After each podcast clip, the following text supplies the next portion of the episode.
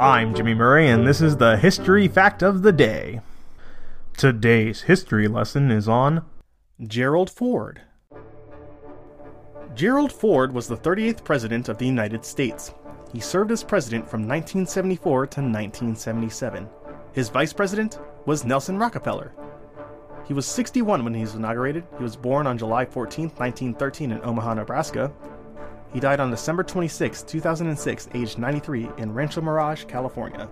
He was married to Elizabeth Bloomer Ford. His children were John, Michael, Stephen, and Susan. His nickname was Jerry. Gerald Ford became president amidst the scandals of his predecessor, Richard Nixon.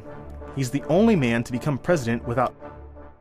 I'm Jimmy Murray. Thanks for listening to History Facts on the Kid Friendly Network. Music is by Kevin MacLeod. Executive producer Chris Krimitsos.